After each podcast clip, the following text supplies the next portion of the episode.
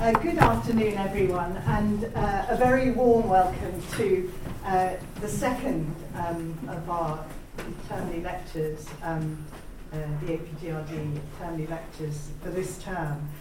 It, as I think a number of people in this room already know, Erika has been perhaps one of the most significant and uh, uh, and, and, and perhaps one of the most long-standing of the APGRD supporters. Uh, from the very outset, and in fact we were just sharing memories of, of the days when um, the archive began in, in one room with, I think it was Oliver Taplin's shoebox. Uh, yeah, we had, we had a, a, sort of, a, a modest launch and, and Erika was there and it, it was very important for classicists at that point to have the imprimatur of the then, and indeed absolutely still now, uh, leading theatre theorist, theatre historian, and the person who continued and indeed continues to engage with practice from, um, or I was going to say from Berlin, where she still works, but across Europe. And so um, when Erika produced, in some ways, um, her most recent volume, which I think is a sort of monument to um, not only uh, the kinds of work that we do here, but also the key to so many um, pieces of research that have now actually become mainstream to classical reception. I mean, it's a, now a very well-established sub-discipline of, of classical reception to classical performance reception and to have, um, as I say, Erika, who is coming at this material from a, very different perspective, comes as, a theatre historian, who's a theatre theorist, but also, as anyone who's read this book will know, someone who engages very deeply with a long-standing and absolutely essential to understand uh, philosophical tradition. So, just to um, let people know what Erika is currently um, working on. She's got a, a huge project which um, has, has been running, I think, for eight years already. Well, now it's in the 10th year already. In the 10th year. Yes. Um, it's, it's a 12 year project um, in Berlin called Interweaving Theatre Culture. Performance cultures. Performance cultures. Yes. and um, in, in, in, in the final two years, um, as we've just been discussing, one thing um, I think the project has done, and in a way characterises Erika's entire career, has not only brought different cultures uh, into serious discussion, but also has brought uh, a huge number of people from all around the world to work in, in her centre in Berlin. So to bring you this week to Oxford once more, um, as I say, is an enormous, um, enormous pleasure. Uh, just a quick, in case I forget at the end, uh, there are flyers outside which the press has very kindly given us, um, uh, which will enable at least some modest discount on a ridiculously overpriced book. But anyone who has, of course, access to a library fund absolutely should make sure that this book um, is in the library. So I'm going to hand over now to Erika. Just to tell you that Erika is very keen at the end of her talk to have a discussion Yeah. with, with, with you all. We are um, unfortunately uh, being forced and unusually to be forced to leave the room at, at 10 past 4, but I think that should give us still some, Make it, yeah. some time. But we will continue uh, over a cup of tea as well. So Yeah. welcome and thank you. Yeah. Well, good afternoon, and first, thank you very much for your invitation, Fiona, and for your introduction. It is, in fact, a great pleasure for me to be here and talk about my uh, most recent book, uh, Tragedy's Endurance. Um, and this is, Fiona mentioned uh, my project on interweaving performance cultures, which goes out into the world.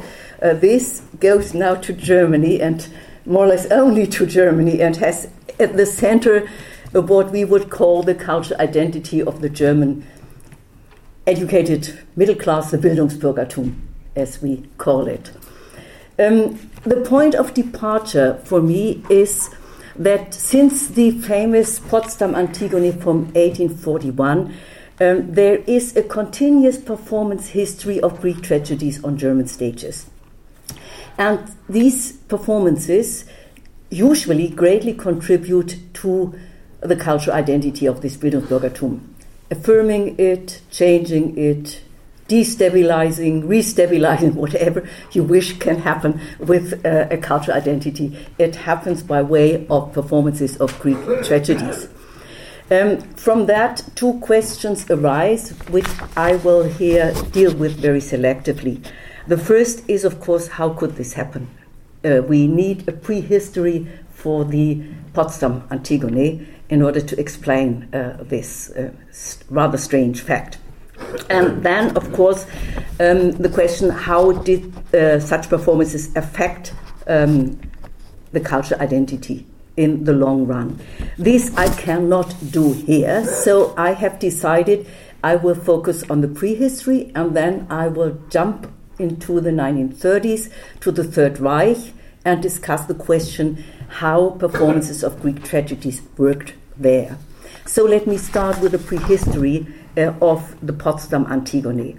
It is, let's say, uh, the beginning of Philhellenism on the one hand and Theatromania on the other. And this is, I think, the, the most important date is very early 1755. Uh, this was the date where Winckelmann's treatise Reflections on the Painting and Sculpture of the Greek, Greek appeared for the first time, which became the foundational document for German Philhellenism.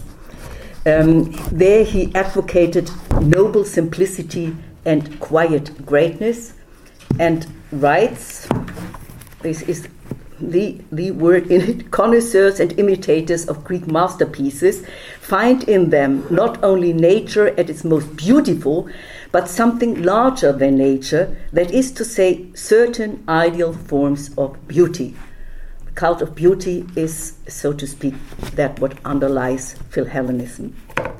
The second event in the same year is the premiere of Lessing's domestic play um, in Frankfurt upon Oder his Miss Sarah Sampson that uh, centers on the figure of the gentle father and his virtuous daughter and the relationship between them. It also inaugurated a new acting style in Germany, um, a kind of psychological realistic acting, which triggered empathy in the spectator. I will read you from a letter about the audience response. It says Herr Lessing's tragedy was performed in Frankfurt, and for three and a half hours the audience sat weeping, silent as statues. To imagine at a time when spectators used to come and go as they wished, where they uh, ate and drink, where they had conversations uh, in the auditorium, something like that happened. And this is, in fact, uh, the beginning of the teatromania of the educated uh, middle class. From now on, they could find there themselves. One might think these are two very different things. They are not. They are two sides of the same coin. Uh, they are meant to fight uh, the all encompassing um, court culture in Germany. Uh, the friendship fight court culture. This is quite important. Uh, in let's say in the following of Louis XIV, uh, all the little you know that there were in the 18th century more than 300 uh, uh, German states, and each of them dukedoms, kingdoms, I do not know what else. They all wanted to be little uh, uh, Louis XIV, and so was the culture at these courts. Um, so we can say Philhellenism and Theatromania were the cornerstones for the development of the cultural identity of the educated middle classes.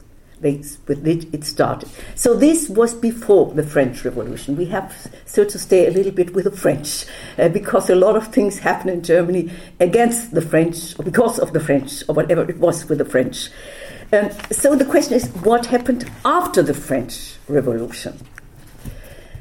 Um, I argue that the idea of Bildung, um, implying also aesthetic education, was meant as a German response to the French Revolution. Instead of a revolution, the Germans should have Bildung. What, how can we define Bildung? It's very difficult. Uh, this concept was propagated by Goethe, Wilhelm von Humboldt, Herder, and many, many others. Um, Bruford um, translated is with self cultivation, but this is, is not a good translation. I mean, it means more or less the development of an individual's potential to the full. That you have not restrict yourself to a certain faculty you have, but that you can develop everything that is in you. Uh, a very ideal idea for the bourgeoisie uh, who, who had, as Schiller put it, uh, to win bread uh, in a way. So the question is then how, how can I acquire Bildung? What is it? Um, it means that you do something not at a means to an end, but at an end by itself. This is very important. It was not only Goethe who uh, uh, propagated it that way, but Schiller who did it in a slightly different way, because he had, different from Goethe, he had welcomed the French Revolution. He became even honorary citizen, Monsieur Gillière of uh, the French uh, Republic. But he was shocked, deeply shocked, when it turned into the reign of power. In 1795, uh, he published uh, his letters on the aesthetic education uh, of man. And a very short quote from that I hope to convince you that we must indeed, if we are to solve that political problem in practice, follow the path of aesthetics since it is through beauty that we arrive at freedom. So we need no revolution in the German stage, but we need is art and the cult of beauty. This is more or less the important uh, thing for it. Um, so the key word here is beauty, and of course this links back to Winckelmann and his cult of Greek as a cult of the Greeks as a cult of the uh, uh, beauty. Um, if one occupies oneself with the Greek masterpieces, this for and in itself, then you will acquire Bildung, one way or another. Um, so the idea, since theatre was so important, the idea suggests itself not only to read Greek masterpieces, tragedies, but to perform them um, by theatres that were visited by the educated middle class. And so Goethe in 1802, in fact, uh, put on stage uh, Euripides' Ion in an adaptation uh, by uh, Schlegel.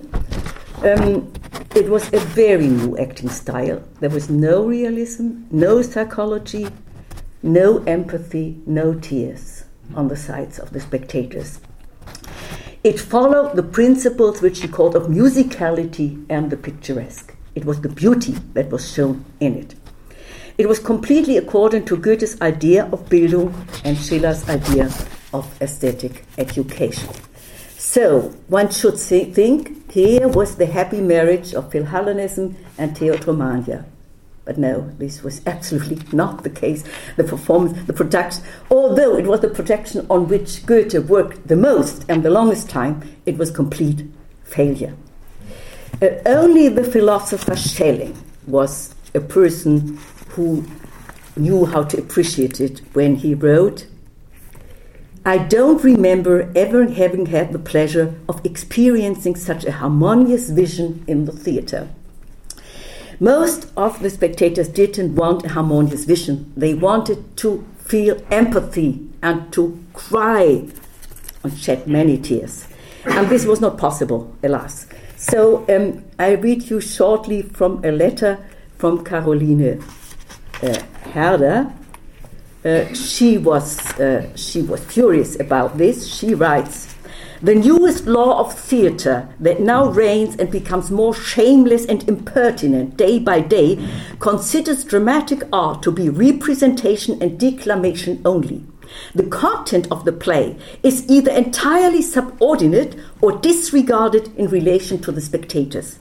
We are supposed to sit in the audience like wooden puppets and watch and listen to the declamation of the wooden puppets on stage until we feel leave feeling drab and empty. Horrible. This must be a horrible performance for her and for many others too. And there is an explanation for that given by the self confessed Philhellenist Johann Gottfried Herder. He writes the Greek customs are not like ours, especially in terms of the relationship between the genders. Sophocles, after his famous response about Euripides, brought women on stage as they should be, Euripides as they were. But to be or not to be, we don't want women debased to a certain extent, blemished in such and such ways, practicing such and such wickedness in tragic theatre. And it speaks to our honor that we are disgusted by that. So it is the absolute foreignness of Greek tragedy on the stage that made it unbearable. So Goethe's idea to elevate theatre to an institution of Bildung by putting a Greek tragedy on stage, it failed. It failed. Uh, so what made what brought about changes? This was again the French. Uh, we have the Napoleonic Wars uh, that ravaged most of the German states, and in particular Prussia. And so after these wars, Prussia had to undergo lots of reforms. And so they asked Wilhelm von Humboldt to become the director of the Department of Educational and Ecclesiastical Affairs. And he made a huge school reform. Instead of the old uh, Latin schools, uh, the gymnasium was founded, where Greek and mathematics were the most important subjects to be taught. Uh, studied as a means not to another end, but as means and end by itself for their own sake. This became now the institution from which the former Bildungsbürger recruited, the gymnasium. This was, uh, so to speak, their beginning. Um, so Philhellenism became constitutive of their cultural identity in these times uh, of the gymnasium. The second important point is the emergence of historicism. And now it was able to appreciate the foreign for its own sake, that it is foreign and you need not appropriate to you. This made the performance of Antigone in Potsdam in 1841 possible. It was not meant as a copy of Greek theatre, it used um, uh, true, a faithful translation, as it said. Um, it brought in certain kinds of um, stage uh, devices from the Greeks, but it was not in copy. Copy. It was something entirely new, uh, and it, in particular, it was Mendelssohn music that helped a great deal uh, to uh, this its success. Its success is also uh, proved by the fact that it was copied very quickly uh, in Paris, in London, in New York, and other cities, and uh, also in very uh, different uh, German states. From now on, in fact, theater became an institution of Bildung, even for those who had no access to, to the gymnasium, like the women, for instance. Girls were not admitted gymnasium, it was a school just for boys. Um, also, craftsmen and other parts of the bourgeoisie. They could here uh, become confronted with something which usually was restricted uh, for the gymnasium.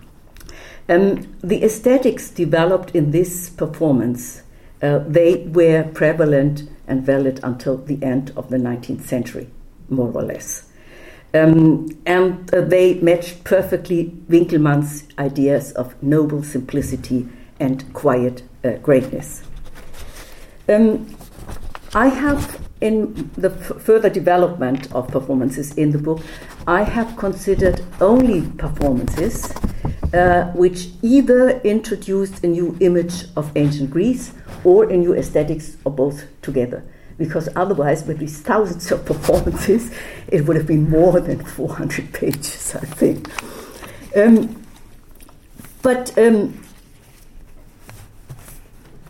before discussing uh, performances of Greek tragedies now in the Third Reich, I think I should make a, a short link uh, at least, because there was a very important uh, change in the image of ancient Greek brought about uh, by Nietzsche.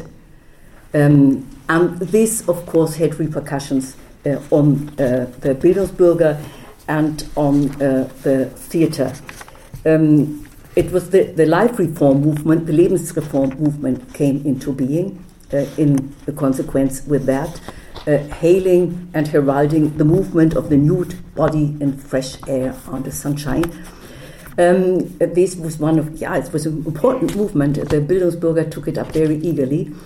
And on the other side, we have a stage director uh, uh, like Max Reinhardt, who brought on the stage several Greek tragedies, and with each uh, brought a new image of ancient Greece and a new theatre aesthetics at the same time. In his um, Electra in 1903, uh, Gertrud Eysoldt, who played the Electra, was presented as a Greek Maenad, but what could say at the self time at a modern hysteric. Uh, they both merged more or less in this figure as she uh, showed it. And then he did in 1910 uh, Oedipus the King, in 1912 the Oresteia, and both in the Circus Schumann. One has to believe this in the circus, that is the place where the lower classes go, or the, the Bildungsbürgerchen only goes with their children to have them enjoyment, and put there the highest good of the Bildungsbürgertum, the Greek tragedy, that was already something. And of course, he did it uh, with uh, a, a completely new aesthetics. He called the theatre, in fact, the spectators hailed from all social classes. Um, he called it the theatre of the 5,000, uh, and it was a new people's theatre done by a performance of a Greek uh, tragedy. Uh, this King Oedipus was again very uh, uh, successful. It was uh, he toured with it all over Europe, and he restaged it also in certain parts, as in Budapest or in London, where he did it. Uh, Gilbert Murray, uh, whom we met just outside, he made a, new translation of uh, the Oedipus, and he was just fascinated by uh, the um, performance. Professor Reinhardt was frankly pre Hellenic, as is the Oedipus story itself, partly Cretan and Mycenaean, partly Oriental, partly, to my great admiration, merely savage. The half naked torchbearers, there we have Lebensreform movement, with loincloths and long black hair made my heart leap with joy. There was real early Greece about them, not the Greece of the schoolroom or the conventional art studio. Uh, so it was, in fact, it was the, the, chorus consisted of more than 500 people, and they went into the circus ring through the audiences. Um, it was a mass theatre, in fact, thousands for thousands, um, and it gave a completely new image of ancient Greece as well, a more Nietzschean image, let's put it that, and a new uh, theatre aesthetics. Now I come to my second part. Uh, when the National Socialists seized power in Germany on January 30th, 1933, they were quick to take control of all political and politically relevant social institutions. They were also eager to strengthen their hold over the cultural institutions relating to Bildung, such as universities, schools, art institutions, or theatres. The school curricula were altered to shift their focus to modern subjects, so called such as biology, geography, physical education, recent history, and literature, which at the gymnasium meant reducing the study of the classics. All subjects, including the classics, had to strictly adhere to the idea of Aryan supremacy and racial purity. The Nazis devised a new form of theatre, the so called Thingspiel, Thing play. In a speech to German chief directors on May 8, all in 1933, Joseph Goebbels, the newly appointed Reich Minister of Propaganda, developed and explained the idea of a new people's theater. The National Socialists will reunite people and stage. We will create a theater of 50,000 and 100,000. We will draw even the last Vollkammrit into the magic of dramatic art and enthuse them again and again for the great substance of our national lives. It is surely no coincidence that the expression theatre of 50,000 and 100,000 recalls the term Reinhardt coined for his New People theatre, theatre of the 5,000. The Thing plays were meant to replace it, and for them, new theatres, outdoor theatres, were built uh, after the, the uh, image of Greek theatres. In fact, Goebbels wanted Reinhardt to join the Thing play movement. Reinhardt had left Germany after his last Berlin production, Hugo von Hofmannsthal's Salzburg Great World Theatre, which premiered on March 1st at the Deutsches Theater. The actor Werner Krauss was dispatched to offer him honorary Aryan status, you must imagine that, and to talk him into returning. Reinhardt, of course, declined. Um, one might assume that all the sudden comprehensive changes following the seizure of power, which deeply affected all institutions of Bildung, would have caused an outcry, if not an uproar, among the Bildungsbürger. But this was not the case, especially as far as the conservative majority was concerned. On the contrary, there was an upsurge of enthusiasm, hope, and expectation, not only among National Socialists, but also among most of the patriotic Bildungsbürger. Euphoria spread to the extent that it even seduced an intellectual and poet of the stature of Gottfried Benn to announce in a speech held in May 1933 that the moment had arrived when history was about to mutate and breed its own people. Words he deeply regretted by the end of 34. There were a number of people, uh, even among the Bildungsbürger, who regarded the months following the change of power as the eagerly awaited national revolution. How could this have happened? Well, one aspect might be that it soon became well known that Hitler was an ardent Philhellenist. Already in his propagandist book Mein Kampf, he had constantly referred to the Greeks not only as a cultural model, but also as racial kin. In his first indicative speech on cultural politics after the seizure of power on the occasion of the Reichskulturtag in Nuremberg in early September 33, he outlined the program for National Socialist art by taking recourse to the Greeks. I quote Since it is better to imitate something good than to produce something new badly, the available intuitive creations of these peoples, the Greek, can undoubtedly fulfill their educational and guiding mission today as a stylistic example. In the same way that the Nordic spirit experiences its conscious resurrection, it will have to solve the cultural tasks of our time with equal clarity and therefore with aesthetic beauty, just as its racial forebears overcame the problems they faced. For any Bildungsbürger, the first sentence recalled Winckelmann's statement in Reflections on the Painting and of, on, on Sculpture of the Greeks. There is but one way for the moderns to become great and perhaps unequaled, I mean by imitating the ancients. It was also evident that by racial forebears, Hitler was referring all the time to the ancient Greeks. His ardent Philhellenism, his constant invocation of beauty and of the nation of culture that must create beautiful works, and last but not least, the enormous sums of money that he invested in cultural institutions, including the German archaeological institutes in Athens and Rome, by the way, financed from uh, this uh, soul of Mein Kampf.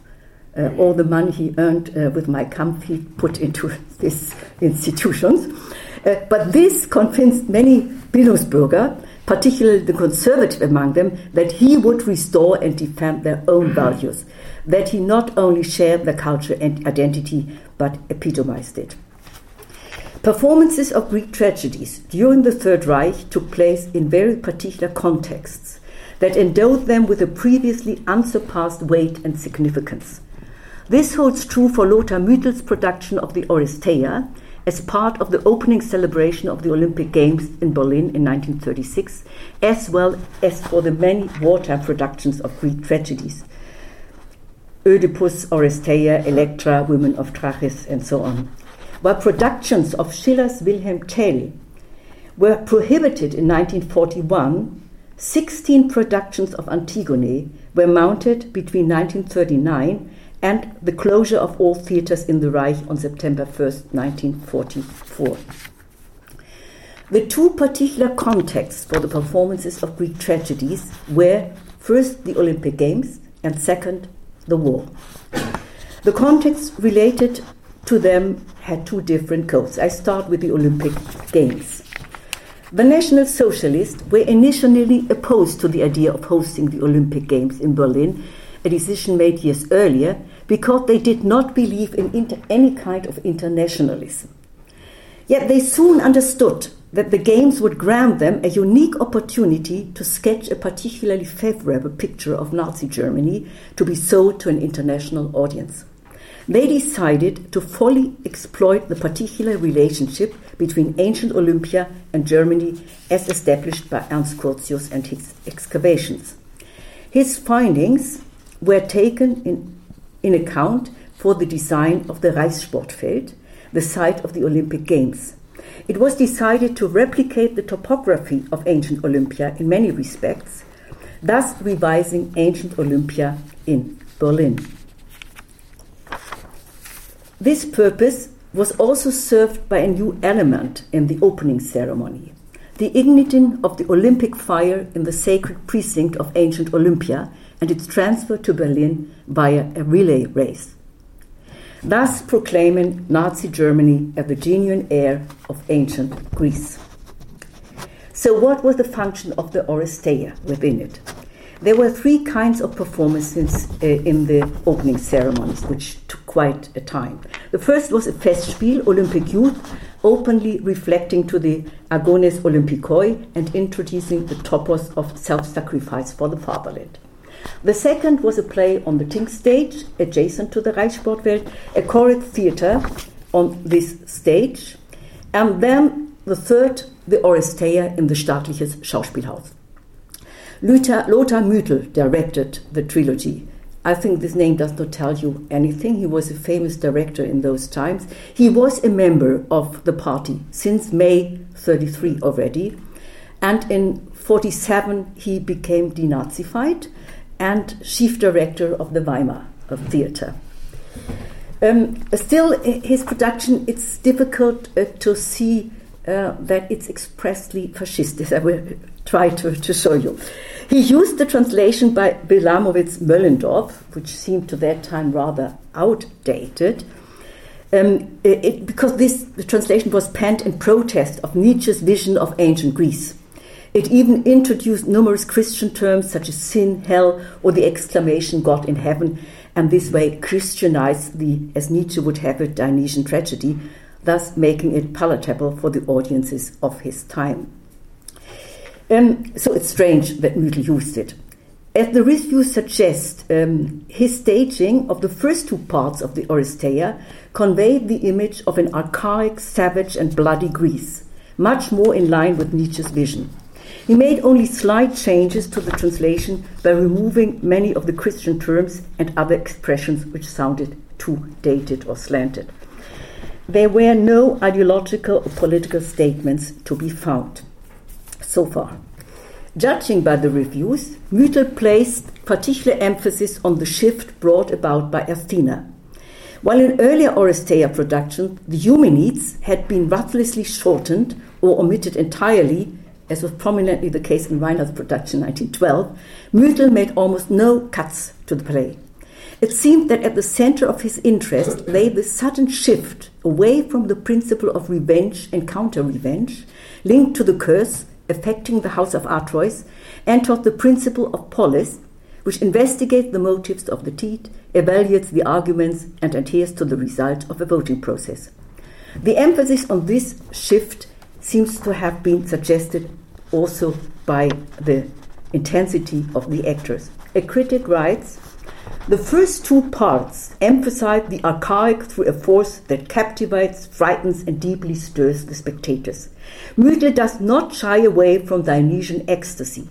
When Cassandra runs across the steps of the Atreides palace in the ecstasy of prophecy, sniffing blood like an animal, when Clytemnestra, stained with blood, holding up the murderous axe in her hand, transgresses the threshold, when Orestes drags her up the steps while she screams horribly out of fear of death, and then himself is whipped into madness by the rising goddesses of revenge, then the elemental effects of a passionate theatre are achieved, in which at the same time the shudders of a religious emotion tremble. Müthel stages the end of the heroic era. The terror of the end of the world accompanies it. All critics agree on the enormous impact that the first two parts had on the spectators, differing only in the detail they choose to describe. Several critics use the term Dionysian in order to capture the particular quality. Accordingly, the transition from the second to the third part is characterized, I quote, as the passage from the Dionysian to the Apollonian, from mythos to history, from the lineage to the state. If we agree with the critics in their judgment that the emphasis lay on the passage, it becomes, at least at first glance, difficult to discover any links between the production and National Socialist ideology. However, given the context of the production, it is apparent how the Nazis could have monopolized it. This is demonstrated and explained by several reviewers, particularly in those newspapers that were owned by or close to the Nazis. The newspaper Deutsches Wollen declared Ancient drama today is not alien to us. While at the turn of the century it was a colorless educational experience, today it is a vivid living experience. We know and honor the power of blood, so that an Orestes and an Oedipus from the distant past have become close to us. The, critics of the, the critic of the Münchner Zeitung elucidates the parallels between Aeschylus and his own time. I quote, The Oresteia is born out of the clash of two Weltanschauungen. In it, there lives the enormous tension that always shakes the earth when the old is doomed to fall and something new is born, as we experience it today. And the critic of the newspaper Germania stresses how true Müthel's production is to the text because it succeeds in depicting, I quote, these changing times from the Lord of revenge to the new doctrine that the ruler and the leader of the community even stand above the bonds of blood. Almost nowhere in antiquity does the yearning for redemption through a new ethics come to the fore so strongly and with such depth of emotion. The battle between light and darkness, between law and violence, the tragic clash of duties, the rootedness of the great work of art in the spirit of a people and its religion. Here, in the immediate bonding to the divine and folkish working of fate, lies the mystery and the uninterrupted effect of tragedy. It's so clear it is Zeitenwende that is theirs. The review abounds in National Socialist terminology aimed at demonstrating the topicality of Aeschylus Oresteia and its staging by Müthel in the early days of the Third Reich. By staging the transition from the Dionysian to the Apollonian, from an archaic to a classical Greece, Müthel's production brought forth the possibility of being understood and interpreted as a representation of the Zeitenwende, the changing times brought about by the Nazis. At stake here was a particular image and idea of ancient Greek culture suitable for being employed in the service of National Socialist propaganda. This is suggested by the repeated proclamation of a close affinity, even kinship, between the Hellenic and German spirit. In many reviews, Athena is labeled the Nordic goddess. Moreover, the success of the performance was traced back to this kinship, as many critics emphasize. This claimed kinship between the Greeks and the Germans was no longer regarded as a spiritual one alone, as postulated by Winckelmann, Humboldt, and Goethe and others, but also, if not foremost, as a racial one, a blood relationship. This idea, dear to Hitler and other National Socialists, took recourse to a line of thought that originated in the 19th century, and which I cannot follow here uh, further in detail. As the review suggests, Müthel's production could have made the spectators aware of this proclaimed racial kinship with the Greeks and of their obligations arising from it. Those critics who adhere to National Socialist ideology undoubtedly received the performance in this vein. After the Olympic Games had come to an end, the German Archaeological Institute in Athens once again launched excavations in Olympia, generously funded by the German government as Hitler had decreed at the start of the event. The excavations continued until 1943. Only a few months after the end of the Olympic Games, steps were taken to prepare the population for the war to come, even if some of these actions may at first glance seem unrelated to it. The first one, important in our context, is the abolition of art criticism. The measure was to bring about and guarantee a certain uniformity of criticism of art artworks and theatre performances, a blow directed against the more critical part of the Bildungsbürgertum. The second relates more obviously to the matter of war, in that it demanded a new heroic drama celebrating the idea of sacrifice. In 1937, the Reichsdramaturg Rainer Schlösser published his essay, The Immortal Conversation on the Tragic Dramaturgy as the Law of Nordic Culture. In it, he defined the tragic, and in particular, I quote, guiltless tragedy, guiltless tragedy, as the expression of a specific Nordic natural fundamental attitude, which, in his view, Sophocles' tragedies realize in an exemplary manner. I quote, the silence of God imposes the tragic hate, to determine on your own the attitude to be adopted. Oedipus bears the responsibility which the gods can no longer bear on his own human shoulders. He demonstrates the highest possible freedom of humanity by speaking and executing the verdict himself. Instead of discussing the question of guilt, Schlösser focuses on self sacrifice and the corresponding tragic attitude. He finds the heroic in man's relationship to fate, I quote, which elevates human beings even as it crushes them. The task of the proclaimed heroic drama would be to create a new form to express this idea of the tragic. A few such dramas were in fact written and even performed. Yet these plays remained marginal, not only in terms of quantity but also in quality. Not a single one of them was performed on the stages of Berlin. However, since the proclaimed heroic drama, which aimed to propagate noble death for the fatherland, failed to flourish, its earthworm, Greek tragedy, had to take its place. From January 1939 onwards, Greek tragedies were performed all over the Reich. Even the first Antigone production was mounted before the outbreak of the war. It premiered on June 2nd, 1939, in Darmstadt. As already mentioned, Antigone proved to be the most popular tragedy. It was 16, at 16 different places it was performed. Um, and each production ran for a prolonged period of time, so that during the war, a total of more than 150 performances of Antigone were shown all over the Reich. Theatre spectators were constantly reminded of the war. A small leaflet enclosed in the program notes to the Antigone production at the Staatliches Schauspielhaus, for example, calls on the spectators, I quote, to remain calm in the case of air raid sirens. The interruption of the performance will be announced from the stage in time. Leave the auditorium in an orderly fashion and find your air raid shelter at the cloakroom and the adjoining rooms. Um, the critic of the Deutsche Allgemeine Zeitung wrote in his review The Staatstheater deserves even more praise for opening their season with Sophocles at the beginning of the second year of the war. When some hours later the spectator sits at the table in the cellar, accompanied by flag concerts, while English planes whiz over the residential areas, he will feel doubly grateful for having once again been transferred into the timeless space of great poetry for a few hours. Yet the choice of Antigone comes as a surprise, as it had begun to serve as a coat of sorts for the intellectual resistance against the Nazi regime. However, the simple fact that Antigone was put on stage does not necessarily imply that it served as an act of resistance even in times of war.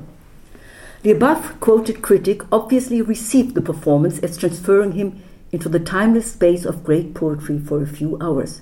Or, given the ban on theatre criticism, can this sentence be read as implying a certain resistance? We shall never know. Since the plans for the upcoming season had to be authorized by the Reichstheaterkammer and the Reichskulturkammer, the chief director of the theater had to submit them well ahead of time. We must therefore assume that all the institutions involved, particularly Hermann Göring, who supervised the Staatstheater, agreed on Gründgens' choice of Antigone. At the beginning of the year, when the plans were submitted for approval, there was still the expectation that the war would end soon. Poland, Denmark, and Norway were occupied. Other successes were being anticipated.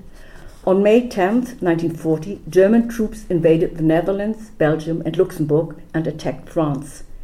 On June 14th, uh, 14th, Paris was taken without a fight, and on June 22nd, France surrendered. On July 6, 40, the victorious army marched into Berlin on streets strewn with flowers. On July 19th, Hitler was celebrated as the great victor at the Kroll in Berlin. From the point of view of Hitler and his Camarilla, the current situation thus looked quite favorable at the time of Antigone's premiere at the Staatstheater on September 3rd, followed on October 1st uh, uh, Uh, by the opening night of again Lothar Müthel's production of the same tragedy at the Burgtheater in Vienna. In such a situation, even performances of Antigone might not make those in power feel threatened. However, we must not forget that the next time this tragedy was staged was after the occupation of Greece, and it continued to be staged until many German cities lay in ruins and the closure of all theaters in the Reich was decreed as a result. The proclaimed racial kinship between Greeks and Germans, as well as the understanding of Greek tragedy as the earth form of the urgently needed heroic drama, did not allow for a ban on Greek tragedies. Therefore, the questions as to how it was possible to stage Greek tragedies, on particularly Antigone during the war, does not arise. Instead, we must ask how the productions responded to the situation, which constantly changed over the five those five years. Antigone was the most popular Greek tragedy with the Bildungsbürgertum since the days of Hegel's writing on Antigone and the legendary Tieck Mendelssohn production in Potsdam. It was read and discussed in gymnasiums as well as in various debating circles. Many knew the text, or at least the second chorus song by heart, many of the terrible things and nothing more terrible than man. Antigone's most famous words, not to join in hating, but to join in loving, is my nature, and her last long passages, beginning with, O tomb, O bridal chamber, O deep dark, ever guarded home to which I go, to those who are my own people, the greatest number of whom in death Persephassa has received. The question to ask in taking a closer look at the production of the Staatstheater is what it offered the Bildungsbürger. Did it emphasize or diminish the political dimension of the tragedy? Did it magnify its topicality or its timelessness, as the above quoted critic suggested? Did it reaffirm the already destabilized cultural identity of the Bildungsbürger or contribute to its further destabilization? We must consider that by that point, even the more conservative among them were no longer enthusiastic about Hitler and National Socialism. Of course, the fact that a Greek tragedy was performed appealed to the Bildungsbürger. The performance took place in the very same space where the Tieck Mendelssohn production had been shown several times up to 1886, the former Royal Theatre. By the time it was performed for the last time, the classical style invented and popularized by it already became outdated. Photographs of Marianne Hoppe as Antigone in Karl Heinz Stroux's production in 1940, however, suggest that here the classical style was revived once again. She resembles, no, this is still the Nazis, yeah, Antigone, here we have her. The one before was no, no, no, this is already later. Here you have her, the white person. She resembled the statues of classical Greek depicted in the program notes, specifically because her white dress was, I quote, draped like that of the girls on the porch of the caryatides. She wore very light, almost marble like white makeup that underlined her similarity to a classical Greek statue. I quote, her appearance is that of the Greek ideal, marble suffused by purple blood. The last critic even chose the following slogans at the subheading of his review Antigone in strictly classical form. However, the descriptions of the performance in the reviews, along with other sources such as the sketches for the stage and photographs, suggest a different conclusion. If the epithet classical style is to be applied at all, it was certainly a new classical style. For the mentioned sources suggest the idea that the mise en scène pivoted on oppositional, indeed dialectic elements that appear to the spectators as distant, foreign, strange, or even exotic on the one hand, and familiar and habitual on the other. This dialectic of darkness and transparency dominated the stage space.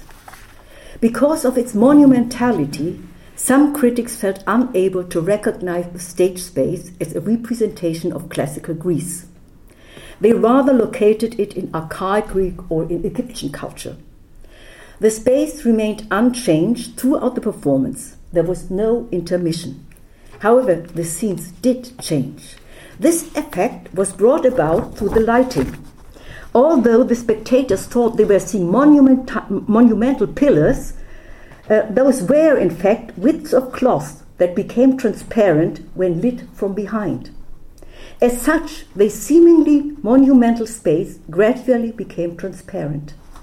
In this way, for instance, I quote, showing the heavy pillars and gloomy walls as an X ray image gives the Theban place a strange charm, transparent, dreamlike, and unreal, stunning but mysterious.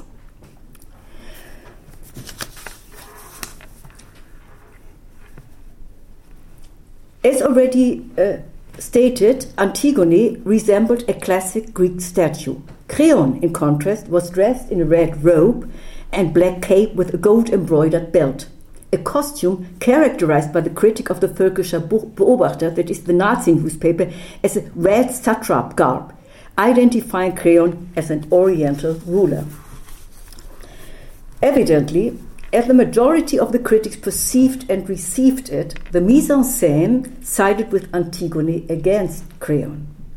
This had also been the case in the Potsdam Antigo, which, however, presented Creon as a dignified ruler.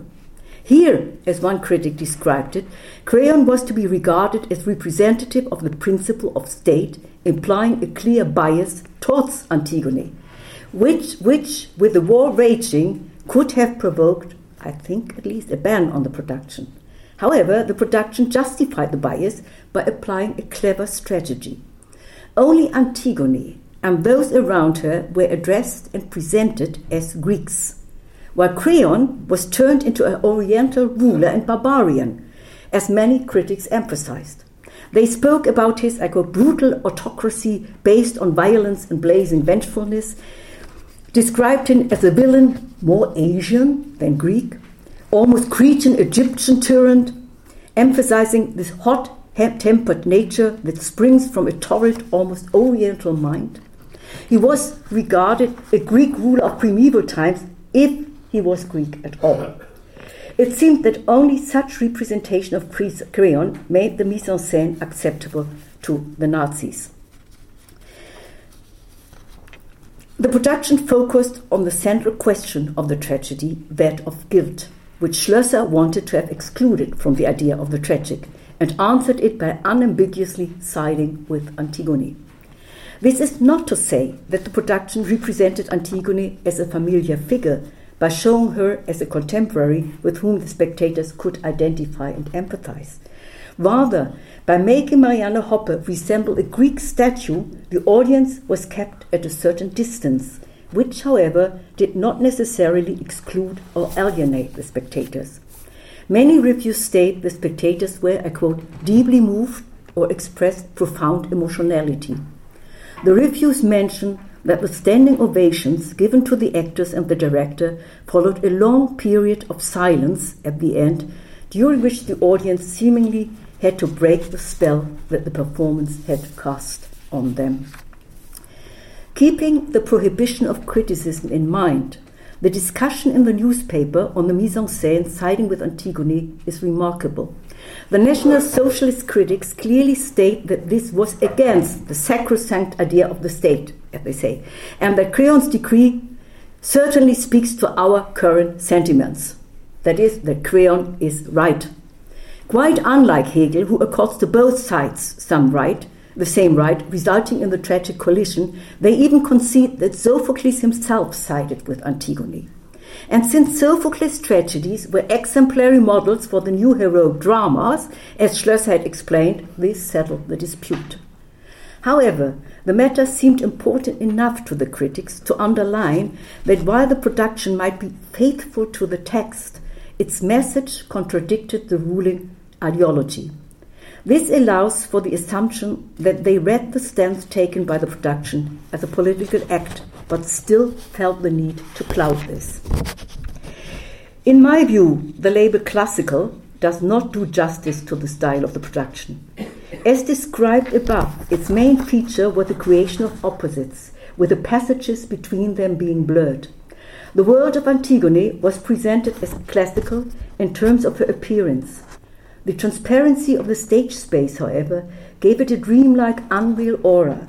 The classical world, as it may appear to the Bildungsbürger in their dreams, not as part of a historical reality anymore. On the other hand, Creon's world was characterized by the sort of monumental architecture belonging to an archaic time, which, however, became transparent when Antigone entered it. One could read this style as a commentary the, on the relationship between the actual world of the National Socialist regime and the war provoked by them, and the world of antiquity so often invoked by the Nazis and particularly by Hitler. This classical Greece seemed mysterious and appeared as a transparent dream, swallowed at the end by the huge abyss of monumental architecture. Instead of labeling these oppositional elements a classical style, one might more appropriately describe it as an attempt to stage and thus to let the spectators, Bildungsbürger, physically experience the disappearance of their image of Greece, not only in Greece's monumentalization as realized in Nazi sculpture and architecture, but first and foremost in the abyss of the Nazi regime. From this perspective, they witnessed the disappearance of their own cultural identity in the reality brought forth by the Nazis. This, of course, is speculation, and there are no documents that could back up this assumption. However, the gratitude expressed by the critic of the Deutsche Allgemeine Zeitung for having once again been transferred into the timeless space of great poetry for a few hours may speak to it. I think I should then end here. Maybe in the discussion we can come also to the after period, post period period. Thank you very much.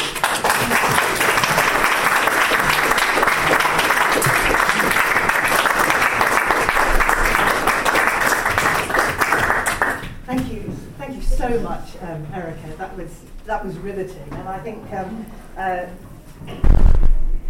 the, your your final. Uh, five minutes of, of, of, of, interpretation that you end up saying uh, being uh, sort of um, interesting was, was, was, was speculative seemed to me to be totally plausible.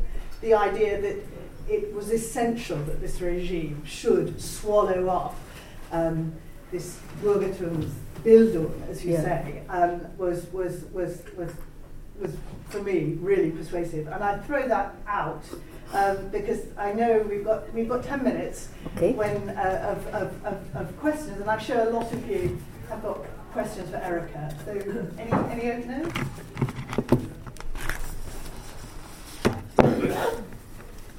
Yes, sure. Um, so I have a question. Thank you so much. Um, that was absolutely fascinating. I have a question about um, choruses yeah. at the end of the 19th century specifically. Um, you, so there's this period of industrialization and urbanization and the rise of individualism that is tied to the pervasion of romanticism throughout all kinds of performative art genres um, during this time. And then we get to Fuchs and Behrens and Reinhardt, and suddenly they're using choruses um, to try to create community, kind of almost as a resistance to this, this growing interest in individualism throughout the second half of the 19th century.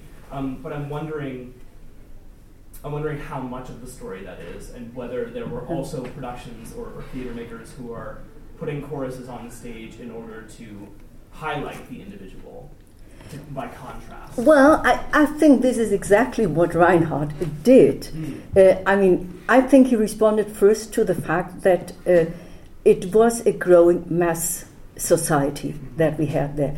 There was, after the foundation of the Reich, there was such an enormous industrialization as England and France had done it uh, already for decades, and now it became in, in Germany. And the masses came from the country into the uh, um, uh, cities. Um, and his response was that he individualized, even among these 500, he individualized. Everyone had, they had not the same dresses, each had something that only this one had. Then they had certain sentences that, that only that one uh, spoke. So I think uh, already Reinhardt took great because he was someone who, who was very much for individualism. uh, he took great care to, to, in a way, to if we were talk about messages, to say even if there are messes now and we live in a mess society, this does not mean that people lose their individualism. They still remain individualists. And I think this is even more so than these uh, pseudo classical choruses where they, with the long dress, come all up and, and in kind of unison uh, proclaim their, uh, what the text, the chorus text is. So I must say I prefer the solution because Reinhardt has in mind what his times are. And therefore also taking the circus where the mass entertainment can take place. I think he did that, in fact. Great, thank you. We've got five minutes. Other questions? Yeah, yes. David. David. Um, it's not a big question, but this Bürgertum Bildung, with its emphasis on aesthetics rather than morality, which was the more sort of assume was the dominant vein in France and England. Do you trace some connection between that movement and the rise or acceptability of, of fascism? No, no, I don't. I don't think so because the ethics were always. I don't say with, uh, quite on purpose, not the morale, morality. The ethics in these groups were very high and very strong. Uh, but it was, as, I try to make clear, uh, that after the Weimar Republic, uh, which had given the gymnasium a decisive blow, I mean, the gymnasium had been the only institution where you made the Abitur that uh, gave you the license to study, to go to the university. And in the Weimar Republic, many other schools uh, were able now to, to grant the Abitur so that new, new uh, people could go to the university. Uh, and there were lots of other things where the Bildungsbürger felt uh, uh, their values were crushed in a way. And I think this was more that because at the beginning, as you know, Hitler talked all the time about the, the, the Greeks and this and that with the Greeks and uh, uh, made it, so to speak, as, as his mission.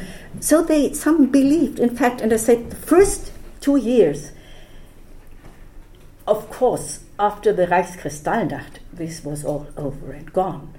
And they tried in a way to the time until uh, the Olympic Games to keep a certain image. Those who were had a much more insightful knew it much earlier uh, that this was not the Bildungsbürger values. But I don't think it was the aesthetic part. Uh, quite the contrary, uh, many of them felt appalled by these masses, which were not Reinhardian masses, how they marched through the cities, but uh, like a monumental block where they felt rather appalled. I don't think that. I, I really hate to ask everyone to join us for tea and continue our conversation, but I fear that's what we're going to have to do. And I'm really sorry that we've been moved to a different slot today. Yeah. And, and, and very kindly, they've given us a little bit of break. So I do apologise. But I, I mean, I, I, I can tell that there are lots and lots more questions for Erika.